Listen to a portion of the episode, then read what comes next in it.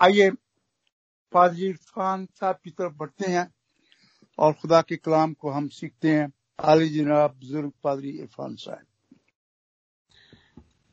Thank you very much भाई साहब। मैं सब लोगों के लिए सलामती की दुआ करता हूँ और आप सब लोगों को बहुत बहुत सलाम। आ, हम आइजिया के अगले हिस्से को देख रहे हैं। जो कि हमने देखा कि दूसरे बाब से लेकर चौथे बाब तक मुश्तमिल है। और मैंने पिछले हफ़्ते आपके सामने इस हकीकत को पेश किया कि किस तरह से खुदा यरूशलेम को आने वाले वक्त में क्या भी फ्यूचर यरूशलेम जो है अब आदिल भाई अगर आपके पास कंट्रोल है तो आप कोशिश किया करें कि जब आ, आ, हम एक बंदा बोल रहा है तो आप बाकी सबको म्यूट कर दें। थैंक यू okay, क्या क्या आप मुझे सुन सकते हैं? जी हाँ। ओके हम मैं आपके सामने अर्ज़ कर रहा था कि हमने देखा कि ये जो अगला हिस्सा है इसकी तकसीम किस तरह से है और, और हमने देखा कि जो पहल दूसरा बाब है इसके इसके इसकी जो पहली इसकी दूसरी आयत से लेकर चौथी आयत जो है ये आने वाले future it's it's about future line और इसके साथ साथ हमने ये भी देखा कि इस हिस्से में बाइबल मुकदस के किन अकायद के बारे में हमें ज़िक्र मिलता है? डॉक्ट्राइंस कौन से डॉक्ट्राइंस हैं जो कि हमें इस हिस्से में मिलते हैं? और जब आप, आपको अगर इस हिस्से को पढ़ने का मौका मिला है और आपने इसको गौर के साथ पढ़ा है तो फिर आप देखेंगे कि चीज़ें जो कि बड़ी सादगी के साथ आपको समझ आ रही हैं, और ये वही चीज़ें हैं जो कि जिनको हमने पहले बाब में बड़ी तफसील के साथ पढ़ा है और हमने इसको इस तरह से डिवाइड किया कि फ्यूचर जाइन और फ्यूचर जाइन के बाद खुदा जो है, वो दूसरे बाप उसकी पांचवी आयत से लेकर बाईसवीं आयत तक इसमें जो इसराइल की जरूसलेम की जो रिलीजियस सिचुएशन है और हमने देख, उसको बयान करता है। अब इसको एक और जाविये के साथ जो है वो बयान किया गया है। पहले बाप में हमने देखा कि उस सिचुएशन को बयान किया गया था कि खुदा क्या देख रहा है।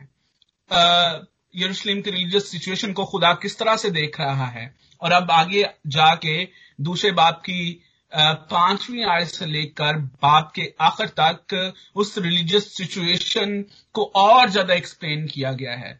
बयान किया गया है कि खुदा उनसे क्या तकाजा करता है लेकिन वो किस तरफ़ जा रहे हैं? क्या सिचुएशन है उनकी? और हम देखते हैं कि वहाँ पर बुद्ध परस्तों का ज़िक्र है कि वो गैर कामों की तरह चाल चलन रखते हैं the culture everything is changing और वो इंस्पायर हो रहे हैं उन चीज़ों से जो कि uh, की तरफ़ से नहीं है बल्कि वो दूसरी कौमों की तरफ़ आ, आ, की तरफ़ से हैं।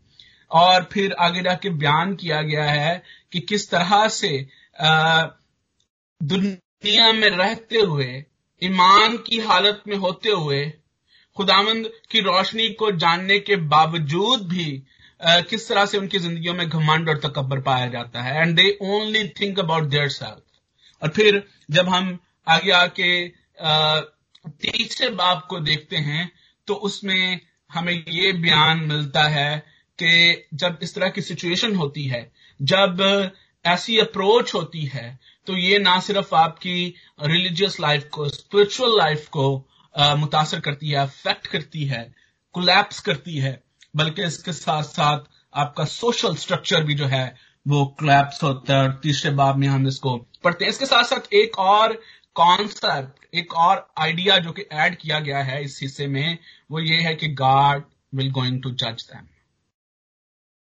and that's a part of God's nature there is, there was a judgment, there is a judgment, and there will be a judgment. And we should never ever forget this concept, this doctrine. This is a eternal uh, doctrine. God is going to judge everyone. हर एक को खुदा के सामने खड़ा होना है आ, ये वो सारी बातें हैं जो कि हम आ, पहले बाब में कर चुके हैं मैं आपकी फोक आपका फोकस जो है वो जिस चीज़ की तरफ़ आज दिलाना चाहता हूँ वो ये है कि हम कुछ ऐसे डॉक्ट्राइंस हैं कुछ ऐसे कॉन्सेप्ट हैं जो कि बहुत बेसिक्स हैं और उनको समझना बहुत ज़रूरी है। उनको समझे बगैर आप बाइबल मुकदस के जो दूसरे कॉन्सेप्ट हैं, जो दूसरी टीचिंग्स हैं, आप उनको समझ नहीं सकते। और जब आप इन, इस हिस्से को पढ़ते हैं तो ये किसी ना किसी शक्ल में, किसी ना किसी तरीके से ये कॉन्सेप्ट जो है, ये आपके सामने आते हैं। अगर आप इनको जानते हैं तो आप खुदाम के, कलाम में से इनको अपने लिए अक्स कर सकते हैं। आ, दो हवाले आपके सामने पड़े आज Isaiah chapter 2 verse 2 to 4 and then Micah chapter 4 verse 1 to 4.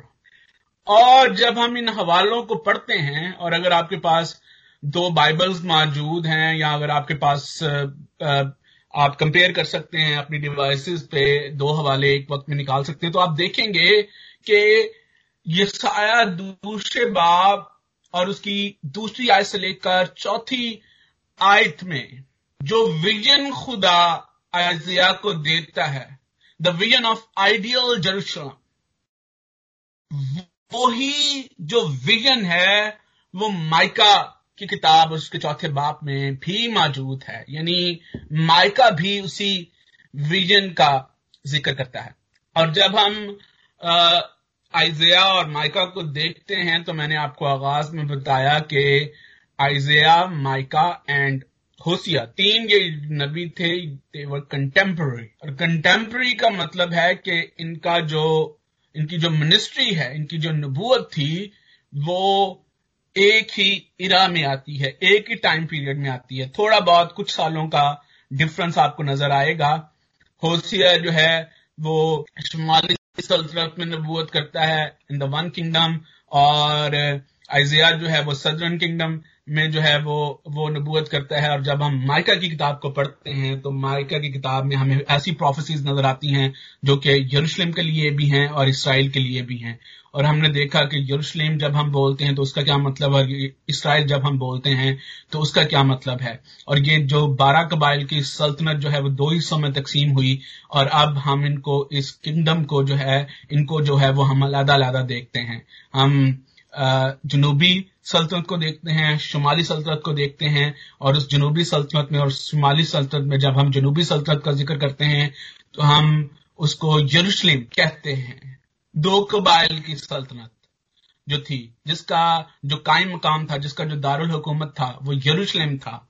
और ये डेविड ने यरूशलेम को जो है, वो यहाँ पर अपना दारुल हुकूमत बनाया। ये यरूशलेम जिसका पहला नाम सेला था और यहाँ पर खैमा इज्तवा भी मौजूद था, मौजूद रहा।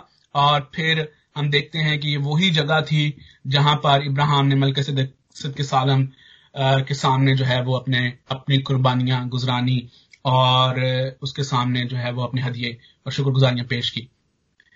अब जो मीका जो है, जिसकी प्रोफेसीज जो हैं वो यरूशलेम के बारे में भी हैं और सामरिया के बारे में भी हैं, इसराइल के बारे में भी हैं।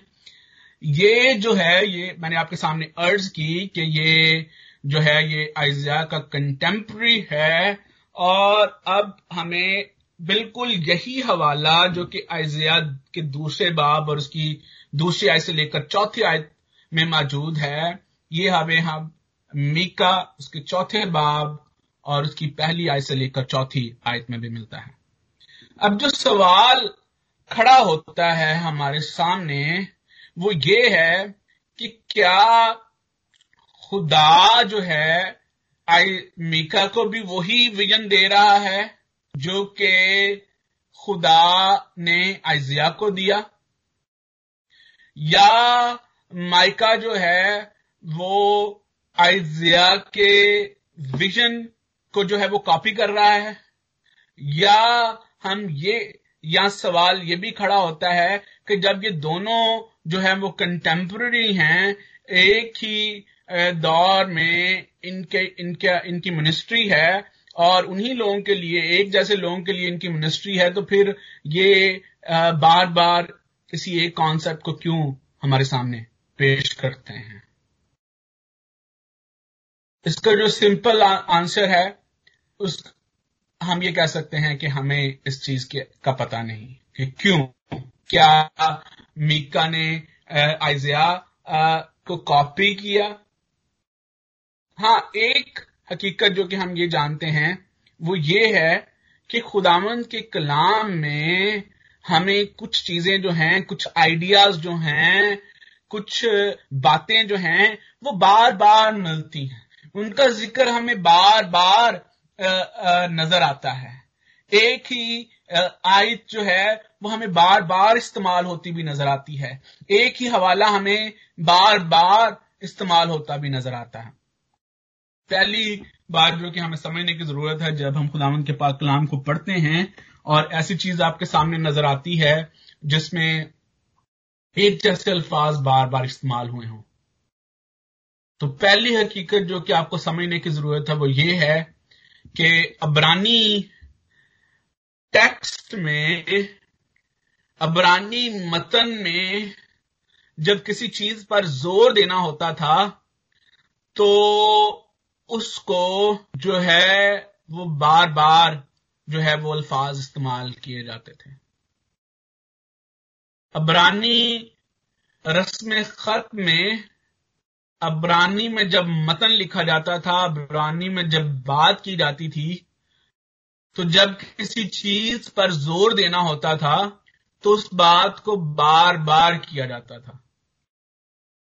आ, बाद में आने वाली जो जुबानें हैं जो आज हम जिस ज़ुबान में बात कर रहे हैं उर्दू उर्दू ज़ुबान में और इंग्लिश जो कि हम बायोलिंगुअल इस्तेमाल करते हैं आ, ये जो जुबानें हैं अब इनमें इतनी वैरायटी पैदा हो चुकी है और ये इतनी जखीम हो चुकी हैं कि इनमें हमें ऐसे अल्फाज मिल जाते हैं, ऐसे ऐसे तरीके मौजूद हैं कि हम चीज़ों को पर पर जो जब ज़ोर देना चाहते हैं तो हम वो टेक्निक्स यूज़ करते हैं, वो अल्फाज इस्तेमाल करते हैं और हम चीज़ों को, चीज़ों पर ज़ोर चीज़ों, उन चीज़ों को हम ज़ोर देकर पेश कर सकते हैं।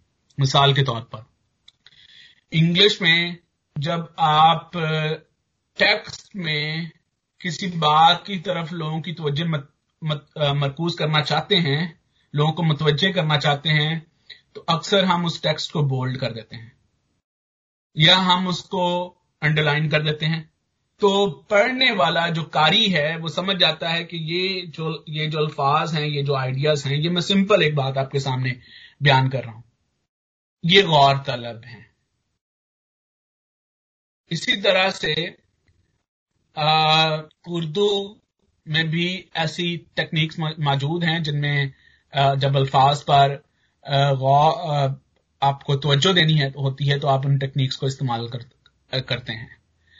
लेकिन अबरानी ज़ुबान और खास तौर पर जब खुदावन के कलाम को लिखा गया और जब अबरानी जो लोग थे जिनको ये खिदमत सौंपी गई कि वो खुदावन के कलाम को लिखें और हम जान, जानते हैं कि खुदा अबरानियों के नज़दीक खुदावन के कलाम को तहरीर करना ये एक किस कदर अहम था और इस पर किस कदर तवज्जो दी जाती थी और इसमें किन किन बातों का ख्याल रखा जाता था, मैं अभी उस पर ज़्यादा वक्त गुजारना नहीं चाहता। हम ज़रूर इसके बारे में सीखेंगे अगर खुदा ने मौका दिया। तो उनके पास वो जो इसके लिए टेक्निक यूज़ करते थे, वो ये थी कि वो चीज़ों को कुछ पैरेलल आइडियाज़ आपके साथ पेश करते या सिमिलर आइडियाज़ और फिर चीज़ों को वर्ड्स को वर्सेस को सेंटेंसेस को जो है वो बार बार इस्तेमाल करते इस्तेमाल किया गया खुदा के कलाम में ताकि किसी बात पर ज़ोर दिया जाए।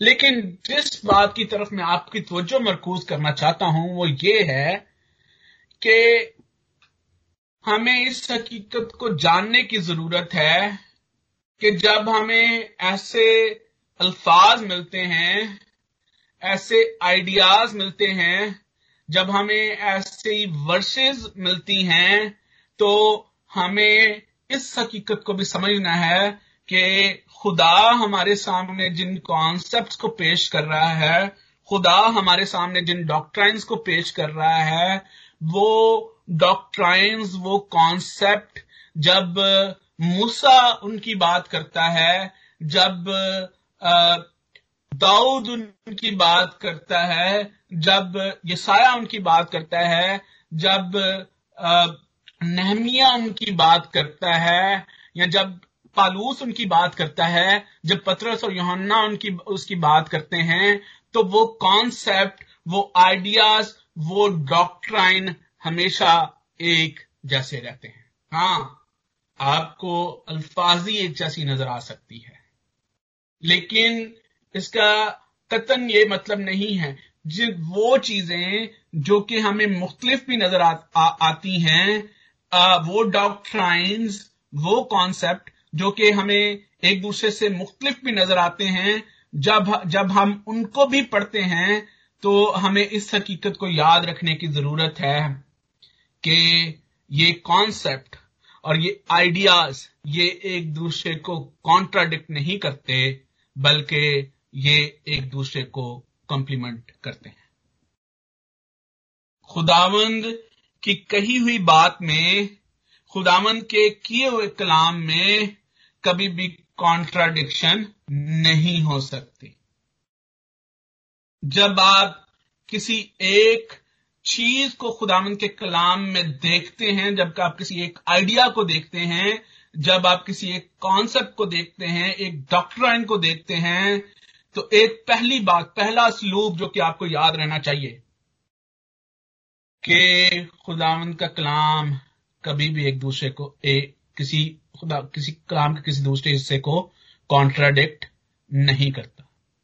Bible can not contradict it खुदामंद का किया हुआ कलाम अपने आप को कॉन्ट्राडिक्ट नहीं कर सकता। अगर खुदा का कलाम कॉन्ट्राडिक्ट करता है तो इसका यह मतलब है कि खुदा ना खास्ता, खुदा की जात में कॉन्ट्राडिक्शन मौजूद है। कोई प्रोफेसी किसी दूसरी प्रोफेसी को कॉन्ट्राडिक्ट नहीं करती। कोई डॉक्ट्राइन किसी दूसरे डॉक्ट्राइन को कॉन्ट्राडिक्ट नहीं करता। बल्कि हर कॉन्सेप्ट हर डॉक्ट्राइन हर प्रोफेसी हर प्रॉफिट एक दूसरे को कॉम्प्लीमेंट करता है। हमें ये इस बात को जानने की ज़रूरत है कि जब हम कुछ चीज़ें, जब जब हम पुराने यादनामा में पढ़ते हैं, कुछ डॉक्ट्राइंस जो कि हम पुराने यादनामा में पढ़ते हैं, जब हम पुराने यादनामा में पढ़ते हैं तो हमें उनका अक्स नज़र आता है। और जब हम नए अहद में पहुँचते हैं, नए अहदनामा में पहुँचते हैं तो वहाँ पर हमें उनकी कंप्लीशन और फुलनेस नज़र आती है। खुदा ने कहा कि मैं तुरैत और नबियों की किताबों को क्या मनसूख करने नहीं आया, बल्कि क्या करने के लिए आया हूँ? पूरा करने आया हूँ। सारे डॉक्ट्राइन सारी प्रोफेसीज खुदाम यसु मसीह की जात में मुकम्मल होती हैं। पुराने आदाम में हम कुछ ऐसे डॉक्ट्राइन्स देखते हैं और जो कि हमें प्रोग्रेसिवली जो है वो चलते नज़र आते हैं। मेरे कॉनन थियोलॉजी के प्रोफेसर वो इसको इस तरह से बयान करते हैं कि substance use to get mature as we go along the scripture यानी जैसे जैसे हम खुदा के कलाम में आगे बढ़ते हैं चीज़ें जो है वो अपनी मेच्योरिटी की तरफ़ बढ़ती हैं। और हमें इस बात को याद रखने की ज़रूरत है।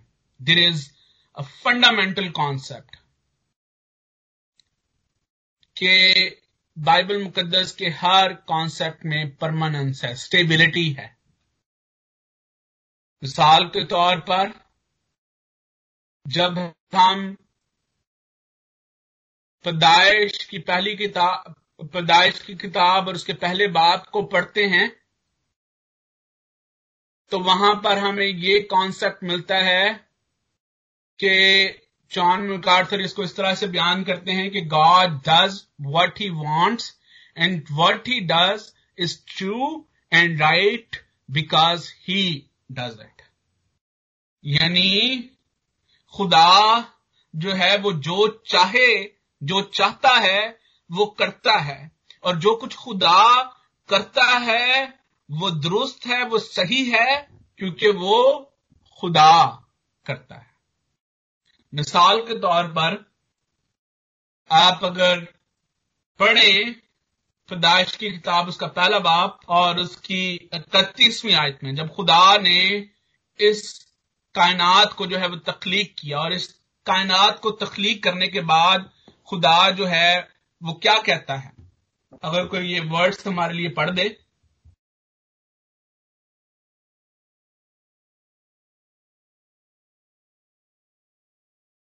हाँ जी। इकतीसवीं आयत में है और खुदा ने सब पर जो उसने बनाया था नज़र की और देखा कि बहुत अच्छा है और शाम हुई और सुबह हुई सो छठा दिन हुआ। आमीन। हाँ जी। तो लिखा है यहाँ पर कि खुदा ने जो कुछ उसने बनाया था, जो कुछ खुदा ने किया, उसने उस पर नज़र की और उसने देखा कि सब बहुत अच्छा है।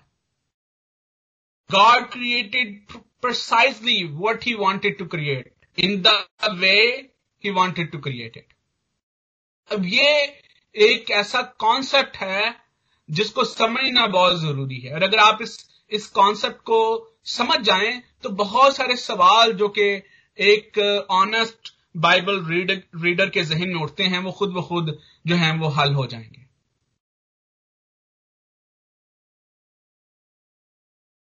Our God is a sovereign God और इन हिज सॉवरेनिटी जब उसने इस कायनात को क्रिएट किया तो इस कायनात को बनाया तो उसने इसको अपनी मर्ज़ी से जिस तरह से वो चाहता था, उसको बनाया और उसने कहा कि इट्स गुड हर एक चीज़ जो है वो ठीक है, अच्छी है, जो कुछ खुदा ने की। सो जो कुछ खुदा करता है, वो दुरुस्त होता है, वो अच्छा होता है। और फिर उसके बाद जैसे ही खुदा ने इस कायनात को तकलीक किया तो हम देखते हैं कि इस कायनात को तकलीक करने के बाद जब ह्यूमन हिस्ट्री स्टार्ट होती है तो उसके बाद ह्यूमन हिस्ट्री में जितने भी वाकयात हमें मिलते हैं, इंसानी तारीख में, जो कि बाइबल में मौजूद है बिब्लिकल ह्यूमन हिस्ट्री में हमें जितने भी वाकयात मिलते हैं जो भी बातें वहाँ पर दर्ज हैं वो खुदा के जो, जो रिडम्टिव प्लान है जिसके बारे में हमने पिछले हफ़्ते भी बात की वो उसके बारे में उसके बारे में हमें बताती है। खुदा ने इस कायनात को बनाया और उसके बाद जब ह्यूमन हिस्ट्री स्टार्ट होती है तो हर एक चीज़ जो कि खुदामन के कलाम में मौजूद है अल्टीमेटली वो हमें खुदा के निजात बख्श मंसूबे के बारे में बताती है। हमें ये याद रखने की ज़रूरत है, इन दोनों आइडियाज़ को किस तरह से हम अलाइन कर सकते हैं। खुदावन का कलाम इनको किस तरह से अलाइन करता है? खुदावन का कलाम इनको इस तरह से अलाइन करता है कि ये नहीं है कि खुदा ने ये कायनात निजात के मंसूबे को तकमील करने के लिए बनाई। नहीं, खुदा ने जिस तरह से चाहा, अपनी गुड प्लेयर में, अपनी गुडनेस में इस कायनात को बनाया और उसके बाद जब ह्यूमन हिस्ट्री में इंसान का फॉल स्टार्ट हुआ तो वहाँ से जब चीज़ें इंसानी फॉल के बाद, गुनाह में गिरने के बाद, गिरावट के बाद जब चीज़ें बिगड़नी शुरू हुई तो खुदा के नजात का मंसूबा जो है वो हमारे सामने आता है। और नजात का मंसूबा यही था कि वो बगाड़ जो कि इंसान की वजह से पैदा हुआ है, वो अब जो है वो इत्मीनान की तरफ़ बगाड़ जो है यूनिवर्स जो कि बगाड़ का शिकार हुई है, ये दोबारा उस मकाम पे पहुँचे जिस तरह से खुदा ने इसको बनाया था। And it was not a easy process जब हम आइडियल यरूशलेम की बात करते हैं तो हमें इस हकीकत को याद रखने की ज़रूरत है कि ये आइडियल यरूशलेम जो है, इसका जो कॉन्सेप्ट है वो स्टार्ट कहाँ से होता है? और इसका कॉन्सेप्ट जो है, वो इसी बात से स्टार्ट होता है कि जब खुदा ने इस कायनात को बनाया, जब हमें अदन नज़र आता है तो अदन जिस तरह से खुदा ने बनाए कायनात खुदा ने जिस तरह से बनाई, वो अच्छी थी। खुदा ने अपनी गुडविल में, खुदा ने अपनी गुड प्लेयर में, अपनी अपनी सॉवरेनिटी में अपनी अपनी गुड नेचर में उसको तखलीक किया।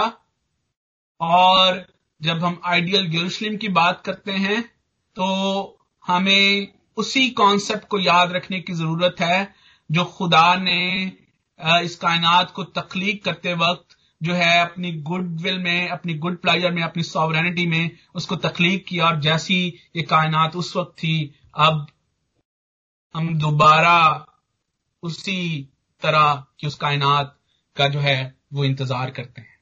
एंड एवरीथिंग जितने भी वाक्यात उसके दरमियान में हैं, उसमें हमें इसी हकीकत को याद रखने की ज़रूरत है। कि खुदा इंसान को फिर उसी मकाम पर देखना चाहता है। खुदा इंसान को फिर उसी सेटिंग में देखना चाहता है। बिकॉज़ ये मकाम, ये वो मकाम था ये वो सेटिंग थी जिस, जो कि खुदा ने जिसको बनाया अपनी सॉवरेनिटी में, अपनी गुड नेचर में, अपनी गुड विल में, और वो अच्छी थी। और वो बेहतर थी। गुलाम के कलाम में लिखा है कि उसने बनाया, नज़र किया और देखा कि बहुत अच्छा है। बहुत अच्छा है। अब हमें देखने की ज़रूरत है कि जब इंसान ने चूज़ किया, जब हम आदम की चॉइस के बारे में देखते हैं तो हमें ये नज़र आता है कि आदम उस एक अच्छी जगह पे जो कि खुदा ने उसके लिए बनाई, उसमें मौजूद था, लेकिन वो अपने लिए गुनाह को चूज़ करता है। जब हम खुदा की सॉवरेनिटी को देखते हैं तो हमें ये चीज़ याद रखने की ज़रूरत है कि खुदा की सॉवरेनिटी क्या है? खुदा जो है वो क्रिएशन में प्रोविडेंस में रिडम्पशन में जजमेंट में, हर एक बात में खुदा जो है वो सॉवरन है। और जब खुदा हर बात में सॉवरन है, इसका मतलब ये है कि जो चीज़ भी इस दुनिया में होती है, जो बात भी इस दुनिया में वकू पजीर होती है, जो काम भी इस कायनात में होता है वो खुदा की मर्ज़ी के साथ होता है। God is sovereign sovereign sovereignty का क्या मतलब है? जो हमारे जो रसूलों का कीदा हम पढ़ते हैं उसका पहला डॉक्टर क्या है? मैं ईमान रखता हूँ खुदा कादरे मुतलिक बाप पर। यानी खुदा जो है वो हर एक चीज़ पर कादर है। मुत, मुतलकल अनान यानी उसकी मर्ज़ी के बगैर कुछ हो नहीं सकता। और इससे पहले इस कायनात में कोई चीज़ होती है खुदावन को, खुदा को पहले से उसका पता होता है। और क्योंकि खुदावन को पहले पहले से उसका पता है, खुदा उसको अलाव करता है, इसीलिए वो चीज़ इस दुनिया में वकू पजीर होती है। हमने देखा कि खुदा ने अपनी सॉवरेनिटी में इस जहान को बनाया, इस कायनात को बनाया, ज़मीन और आसमान को बनाया। हमें जब हम पैदाइश की किताब के पहले बाप पर उसकी पहली आयत को पढ़ते हैं तो वहाँ पर हमें यही यही कॉन्सेप्ट नज़र आता है कि वहाँ पर हमें लिखता, लिखा है कि खुदा ने इब्तदा में ज़मीन और आसमान को बनाया। द लॉजिकल क्वेश्चन इज़ क्यों बनाया? और उसका जवाब मैंने आपको दिया कि खुदा ने अपनी सॉवरेनिटी में, अपनी अपनी गुडविल में, अपनी फ्री प्लायर में इस कायनात को बनाया। Because he wanted to create it is a sovereign God वो जो चाहता है, वो करता है, और उसने जो चाहा, वो किया। सॉवरेनिटी का मतलब है कि वो हर एक चीज़ पर उसका कंट्रोल है। हर एक चीज़ उसकी मर्ज़ी के साथ वकू में आती है। खुदा से पहले इस कायनात में कोई चीज़ मौजूद नहीं थी, कुछ मौजूद नहीं था। उसकी रूह पानियों पर जुम्बश करती थी। जो चीज़ भी इस दुनिया में वकूब में आई, वो आउट ऑफ़ नथिंग जो है, वकूब में है। बहुत सारे जो साइंटिफिक व्यू हैं, वो बयान करते हैं कि मैटर मौजूद था एनर्जी मौजूद थी, लेकिन खुदा का कलाम कहता है कि मैटर स्पेस टाइम एनर्जी हर एक चीज़ जो है, वो आउट ऑफ़ नथिंग खुदा ने उसको क्रिएट किया। और ये इस चीज़ को जो कायनात को क्रिएट करने की जो विल है the will to create was entirely God's will जो उसकी, उसको एग्जीक्यूट करने का, जो उसकी विल को एग्जीक्यूट जो है, वो खुद इंटायरली खुदा खुदा की विल थी। क्या कायनात को क्रिएट करने की कोई ज़रूरत थी? क्या कोई मिस्टिकल नेसेसिटी हमें नज़र आती है?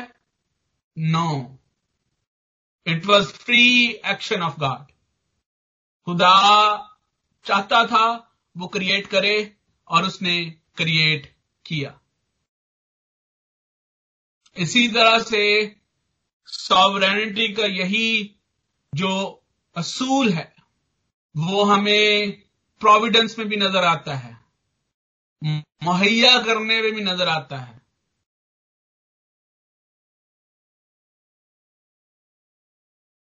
खुदा मुहैया करता है ताकि जो कुछ खुदा चाहता है, जो कुछ खुदा का डिज़ाइन है, जो कुछ खुदा का गोल है, वो पूरा हो सके। हमें इस हकीकत को जानने की ज़रूरत है। हमारे डिज़ाइन, हमारे गोल, हमारे स्ट्रक्चर नहीं। इसी तरह, इसी कॉन्सेप्ट को हम रिडम्पशन पर भी सॉल्वेशन पर भी अप्लाई करते हैं। हम हमेशा ये दुआ करते हैं कि हम नजात के लिए खुदामंद के शुक्रगुजार हैं, क्योंकि वो नजात मुहैया करता है। और ये इसी तरह से हम दुआ मांगते हैं दूसरों की निजात के लिए भी।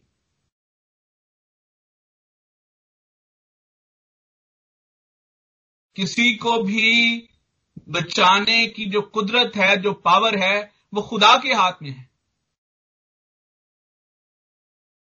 इंसान के पास खुद से ये एबिलिटी मौजूद नहीं है।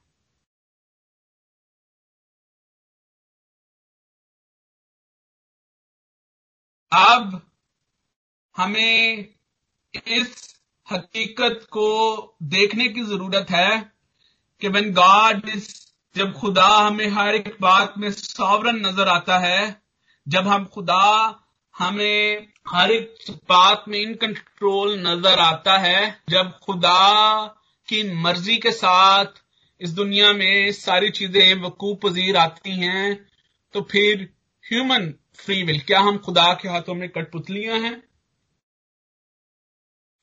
क्या हम इस ज़मीन पर जो है वो अपनी मर्ज़ी के बगैर मौजूद हैं, या जो कुछ भी हम इस ज़मीन पर करते हैं, इस पर हमारा कोई इख्तियार नहीं है? ये फ्री विल है क्या? हमारा हमारा इस पूरे सेटअप में, इस पूरे डिज़ाइन में इंसान का रोल क्या है, इंसान की रिस्पॉन्सिबिलिटी क्या है? हमें इसको भी देखने की ज़रूरत है। और ये दो चीज़ें हैं जिनको हमें साथ लेके और समझने की ज़रूरत है। अगर आप खुदा के कलाम को समझना चाहते हैं, अगर आप जानना चाहते हैं कि जो कुछ भी ज़मीन पर हो रहा है, वो क्यों हो रहा है? जो कुछ भी मेरी ज़िंदगी में हो रहा है, वो क्यों हो रहा है? जो कुछ भी मेरे इर्द गिर्द हो रहा है, वो क्यों हो रहा है? अगर आप ये जानना चाहते हैं, अगर आप खुद, खुदा के कलाम के दूसरे अकायद को जानना चाहते हैं, अगर आप शिफा, खुशहाली दूसरी इन सारी बातों से वाकिफ होना चाहते हैं, सबसे पहले आपको सॉवरेनिटी ऑफ़ गॉड और ह्यूमन फ्री विल के बारे में पता रखने की ज़रूरत है, पता होने की ज़रूरत है।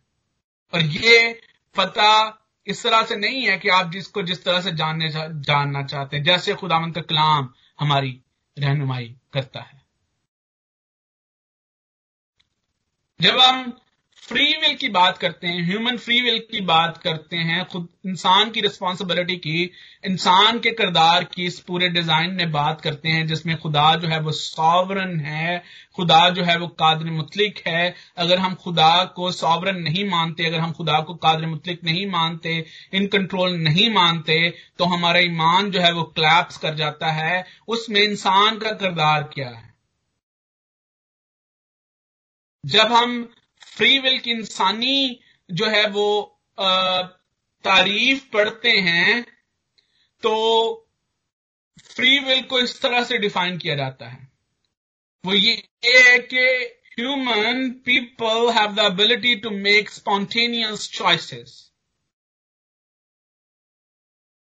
Spontaneous choices का ये मतलब है कि आप बगैर किसी डिस्पोजिशन के, बगैर किसी इंक्लिनेशन के आप अपने लिए जब चूज़ करते हैं तो ये जो है वो स्पॉन्टेनियस चॉइस है। यानी हमारी मर्ज़ी पर हमारे चूज़ करने पर किसी चीज़ का असर नहीं होता।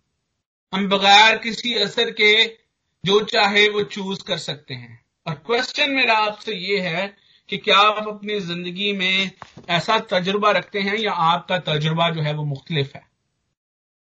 जब आप अपने लिए कुछ चीज़ चूज़ करते हैं तो क्या आप वहाँ पर स्पॉन्टेनियस चॉइस का इस्तेमाल करते हैं, या आपकी चॉइस पे किसी ना किसी चीज़ का असर होता है?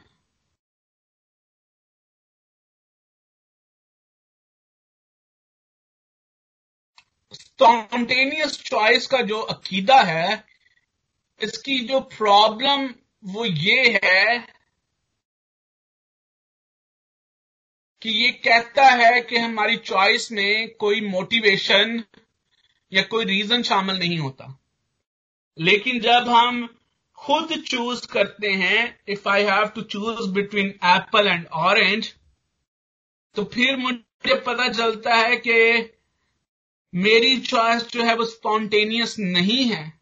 बल्कि मेरी चॉइस पर किसी ना कोई ना कोई चीज़ असरअंदाज होती है। और अगर मुझे ऑरेंजेस पसंद हैं तो मैं ऑरेंज चूज़ करूँगा अपने लिए। अगर मुझे एप्पल्स पसंद हैं तो मैं एप्पल चूज़ करूँगा अपने लिए। अगर मुझे कोई खास ब्रांड में, एक मॉल में जाता हूँ, मुझे नाइकी पसंद है तो मैं अपने लिए नाइकी चूज़ करूँगा। मुझे एडिडस पसंद है तो मैं एडिडस जो है वो अपने लिए चूज़ करूँगा। And it it it goes with everything आपकी ज़िंदगी में एक छोटी से छोटी चॉइस से लेकर जो भी बड़ी से बड़ी चॉइसेस हैं, उसके पीछे कोई ना कोई रीजन कोई ना कोई मोटिवेशन ज़रूर होती है।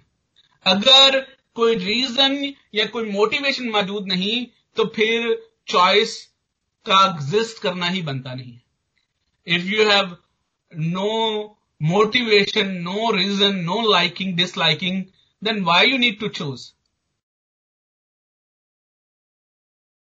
हर डिसीज़न जो कि आप अपनी ज़िंदगी में बनाते हैं उसके पीछे कोई ना कोई रीजन है उसके पीछे कोई ना कोई मोटिवेशन है।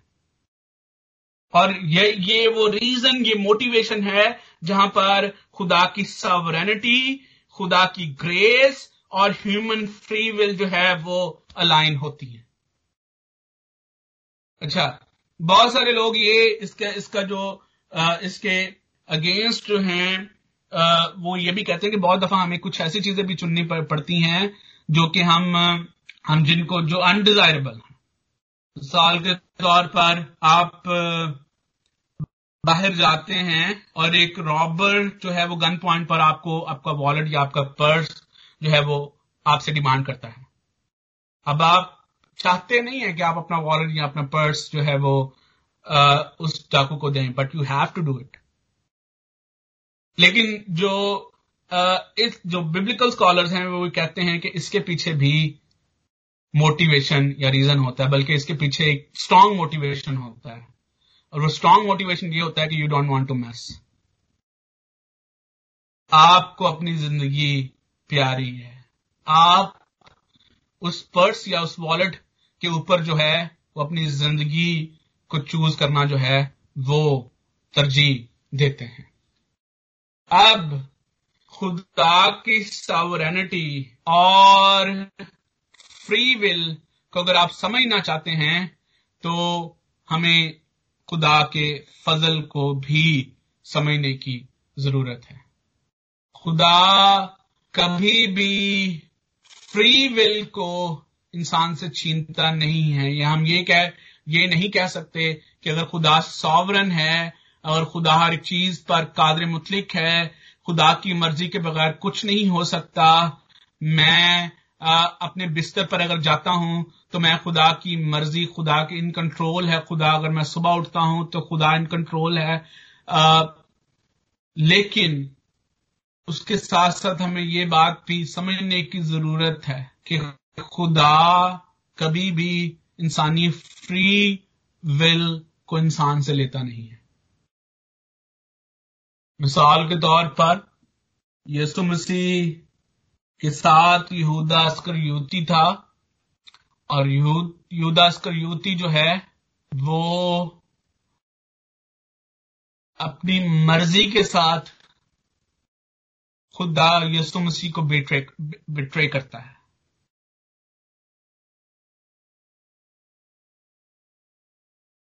वो अपनी मर्ज़ी के साथ यसु मसीह को पकवाने का इरादा करता है। God in sovereignty never stop him वो यसु मसीह के साथ भी मौजूद था। शागिर्दों में से एक शागिर्द भी रहा। लेकिन फिर भी खुदा ने यूदास कर युति की फ्री विल को इम्पैक्ट नहीं किया।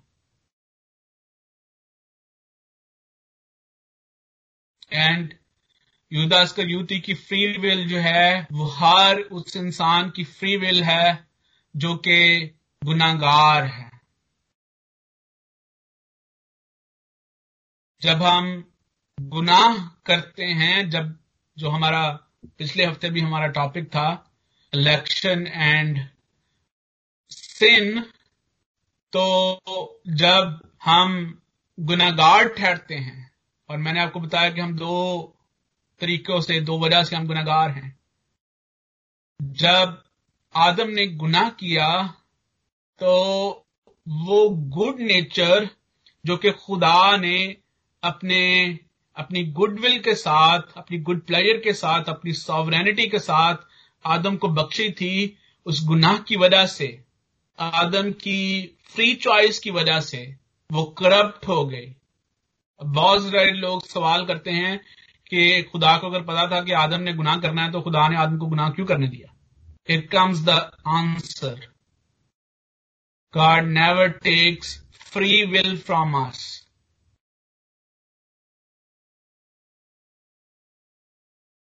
खुदा लेकिन आदम की फ्री चॉइस के साथ स्पॉन्टेनियस चॉइस के साथ जो है, वो हम ग्रावट का शिकार हुए। हर एक शख्स जो कि आदम की नस्ल से है, वो गुनाह करप्ट उसी करप्ट नेचर को जो है, वो ओन करता है। और ये जो हमारी करप्ट नेचर है, इस करप्ट नेचर के साथ जब जब भी हम कोई चॉइस करते हैं तो वो चॉइस करप्टेड चॉइस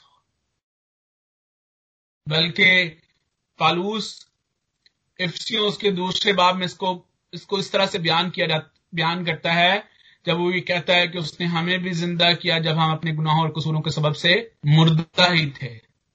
तो वो इस हकीकत को बयान करता है कि एक गुनागार शख्स के पास ये, वो अपने गुनाह की वजह से मुर्दा होने के बायस चूज़ कर ही नहीं सकता, मुर्दे चूज़ नहीं करते। मुर्दों के पास कोई चॉइस नहीं होती।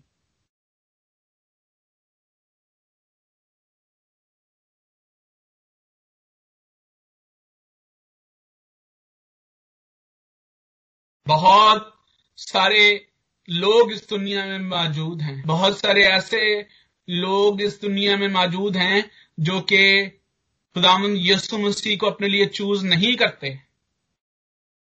खुदा उनकी फ्री विल को इंपैक्ट नहीं करता। हाँ। जब खुदा इंसान पर फजल करता है, जब खुदा इंसान पर अपना, अपनी ग्रेस शो करता है जब खुदा ज़िंदा करता है उसने तुम्हें भी मैं चाहूँगा कि अगर आप ये हवाला पढ़ सकें इफ्सियों दूसरा बाब उसकी पहली आयत से अगर आप शुरू करें। और उसने हाँ तुम्हें भी थैंक यू सॉरी मुझे फिर बताएँगे? जी मैं पढ़ देता हूँ इफ्सियों मेरे पास खुला हुआ है। और उसने तुम्हें भी इफ्सियों दूसरा बाब उसकी पहली आयत, और उसने तुम्हें भी ज़िंदा किया जब अपने कसूरों और गुनाहों के सबब से मुर्दा थे, जिनमें तुम पेशतर दुनिया की रवश पर चलते। जिनमें से तुम पेशतर पहले क्या करते थे?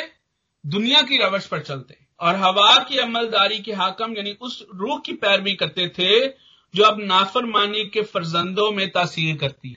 ऐसा ह्यूमन स्टेटस बिफोर जब जब तक खुदा हमें हमारे गुनाहों से ज़िंदा नहीं करता, जो हमारा ह्यूमन स्टेटस है, ये दूसरी आयत उसको बयान करती है। और तीसरी आयत में लिखा है, इनमें हम सब के सब सब के सब पहले अपने जिस्म की ख्वाहिशों में ज़िंदगी गुजारते और जिस्म और अक्ल के इरादे पूरे करते थे।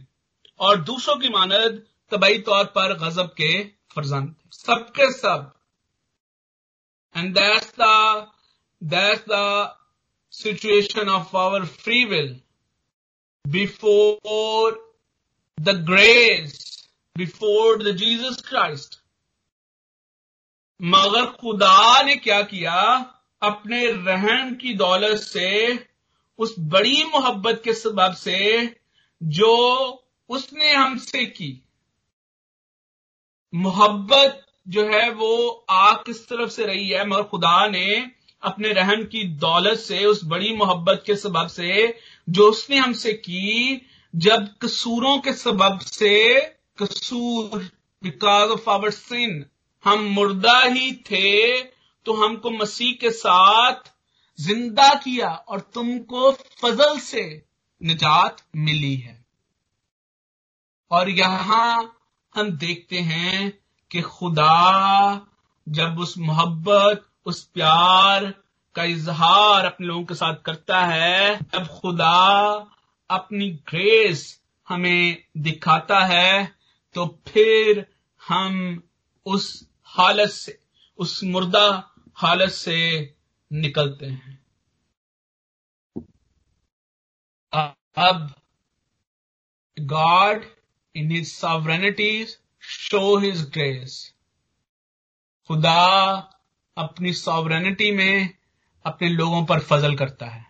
और खुदा जो चाहता है सॉवरेनिटी में हमने देखा, खुदा जो चाहता है, वो करता है। और जो कुछ खुदा करता है, वो अच्छा है। और खुदा फजल करता है, इसलिए कि वो अपने लोगों पर फजल करना चाहता है। ये उसकी उसकी उसकी सॉवरेनिटी है, वो किन पर पर फजल करना, करता है, जिन पर वो फजल करना चाहता है। हम सबके सब मुर्दा हैं, हम सबके सब जो है, वो उस रवश पर चलते हैं। हम सब के सब जिसम की ख्वाहिशों में ज़िंदगी गुजारते हैं, जिसम और अकल के इरादे पूरे करते हैं, लेकिन खुदा इलेक्शन दैट्स द इलेक्शन जो कि हमने पिछले हफ़्ते बात की कि खुदा जिन पर फजल करना चाहता है, उन पर फजल करता है। और जब खुदामंद हम पर फजल करता है तो हम ज़िंदा होते हैं। और जब हम ज़िंदा होते हैं, जब खुदा हमें ज़िंदा करता है, जब खुदा हमें उस उस सिचुएशन में से निकालता है तो फिर हम अपने लिए खुदा को चुनते हैं। फिर हम जो है वो ईमान लाते हैं।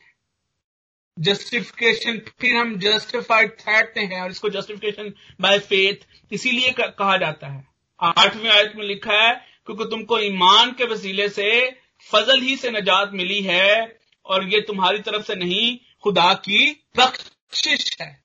तुम्हारी तरफ़ से नहीं, खुदा की बख्शिश है। जब तक खुदा का रूह हमारे दिलों को तब्दील नहीं करता, तब तक हम उस चॉइस का, जो कि खुदा के लिए है, इजहार नहीं कर सकते। एंड दैट्स लिटिल पिक्चर अगर आप अपने फ़ोन की स्क्रीन पे या अपने जो आपके पास डिवाइसेस हैं, अगर आप उनको देख सकें ये एक ऑर्डर जो कि मैंने आपके सामने it's order is that order is coming from the word of God और इसको ऑर्डर ऑफ़ सॉल्वेशन भी कहा जाता है। रोमन की किताब में इसका ज़िक्र भी है। खुदावन ने हमें वक्त और टाइम दिया, हम इसके बारे में ज़रूर देखेंगे। यहाँ पर आकर लोगों के दरमियान बहुत ज़्यादा इख्तलाफ भी मौजूद है। इख्तलाफ उसी वक्त होता है जब हम किसी बात पर सोचते हैं, जब हम किसी बात पर गौर करते हैं। खुदावंत का कलाम हमें रीजन करना सिखाता है। पहले बाप उसकी अठारहवीं आयत ये साया पहला बाप उसकी अठारहवीं आयत में खुदा खुद इनवाइट करता है लेट अस रीजन आओ बाहम हुज्जत करें। लेकिन उस हुज्जत का उसी वक्त फ़ायदा है, उस रीजन को उसी वक्त फ़ायदा है, जब हम वाकई खुदावन के कलाम से कुछ सीखना चाहते हैं। God's grace is initiator of our regeneration नई पैदाइश। जिस तरह से खुदा ने आदम को आउट ऑफ़ नथिंग पैदा किया अपने कलाम के वसीले से, इसी तरह से खुदा हमें नई पैदाइश का तजुर्बा बख्शता है अपने कलाम के वसीले से। और ये उस वक्त मुमकिन है जब वो हम पर अपने रहम की दौलत को ज़ाहिर करता है। यही बात यसु मसीह ने नेकोदिमस को समझाने की कोशिश की कि जब तक कोई पानी और रूह से पैदा ना हो, खुदा के कलाम के वसीले से पैदा ना हो, वो खुदा की बादशाही में दाखिल नहीं हो सकता। ये जो फजल है ये जो फजल है, ये किस तरह से हम तक पहुँचता है? खुदा किस तरह से अपने फजल को हम पर ज़ाहिर करता है? वो फजल जो कि उसने अपनी सॉवरेनिटी में शुरू से हमारे साथ किया at the plan at the plan of salvation at the at the time of plan of salvation redemptive plan के वक्त।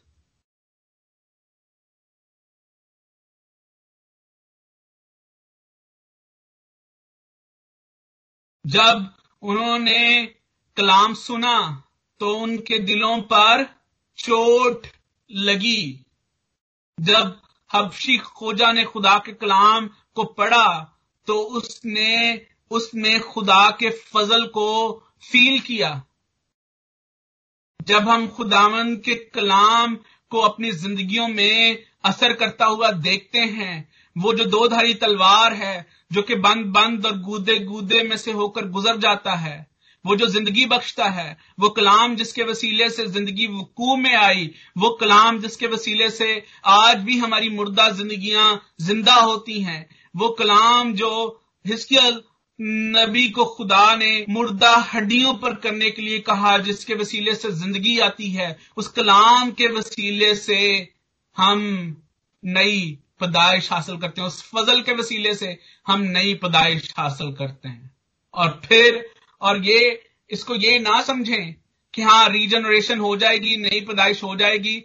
दिस इज़ ऑल ये ऑर्डर तो मैंने आपके सामने पेश किया, कर दिया but they are not sequential it all happens at the same time it all happens at the same time ये सारा कुछ जो है खुदा फजल करता है जब इरिजिस्टिबल ग्रेस अपनी दिखाता है, जैसे उसने अपने लोगों को और अपने लोगों पर फजल किया, जैसे उसने इब्राहिम पर फजल किया, जैसे उसने यकूब पर अपना फजल ज़ाहिर किया, उसमें यकूब का कोई पार्ट नहीं है। वो माँ के माँ के पेट से ही खुदा यकूब तो अपने लिए चुनता है। और फिर जब खुदावन फजल करता है, खुदावन हमें अपने लिए ज़िंदा करता है फिर हम उस ईमान में आगे बढ़ते हैं, जो कि हमें उस कलाम के वसीले से, नई पैदाइश के तजर्बे के वसीले से जो है वो ईमान हमें मिलता है। And it's all because of God और ये जो ये जो एरो है इट ऑल इस इस सारी बात में, खुदा का पाकरू इट पाक पाकरू इज़ काइंड ऑफ़ वहीकल इसकी हमें, इसके बगैर कुछ कुछ हो ही नहीं सकता। इसकी कोई अलादा से, कोई कहीं अलादा से नहीं आता ये। कहीं अलादा से इसकी ज़रूरत नहीं पड़ती। इट्स इट ऑल हैपन्स खुदा के पाकरू की कुदरत और खुदा के पाकरू की मर्ज़ी के साथ।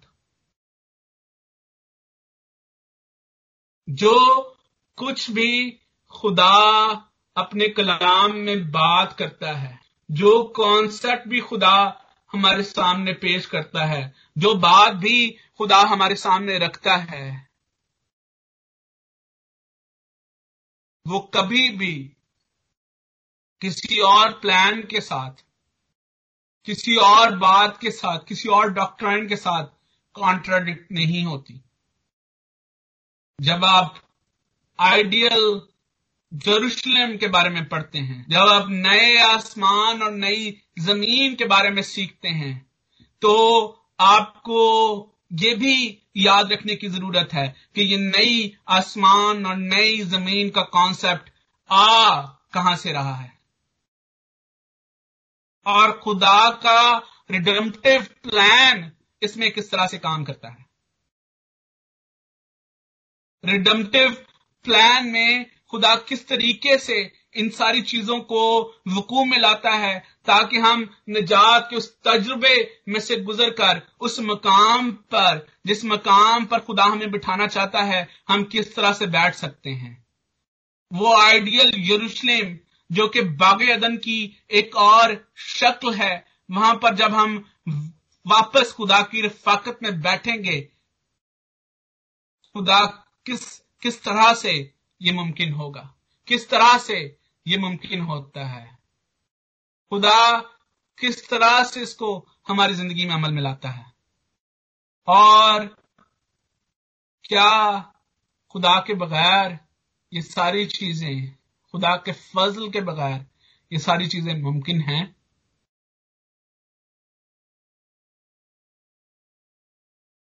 अगर आज मैं आपको ये कहूँ कि जब आप दूसरे बाब और तीसरे बाब को पढ़ते हैं, चौथे बाब को पढ़ते हैं ये साया के, किस तरह से आप इन डॉक्ट्राइंस को खुदावन के कलाम में पूरा होते हुए देखते हैं?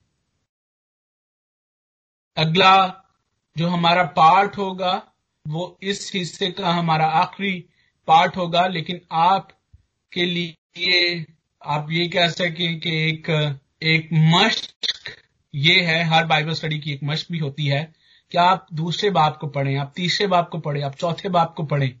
और मुझे ये बताएँ क्या आप रिडम्पटिव प्लान को किस तरह से इन बाइबल मुकदस के इस हिस्से में ये सारे की किताब के इस हिस्से में पूरा होते हुए देखते हैं।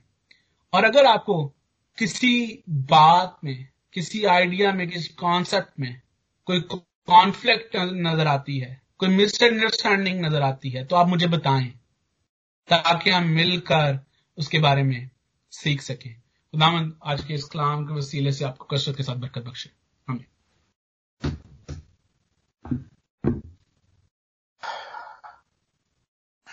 थैंक यू फादी साहब हम खुदा का शुक्र अदा करते हैं कि खुदा ने आपको फहम दिया और बड़ी फसाहत के साथ आपने आज के कलाम को शेयर किया है।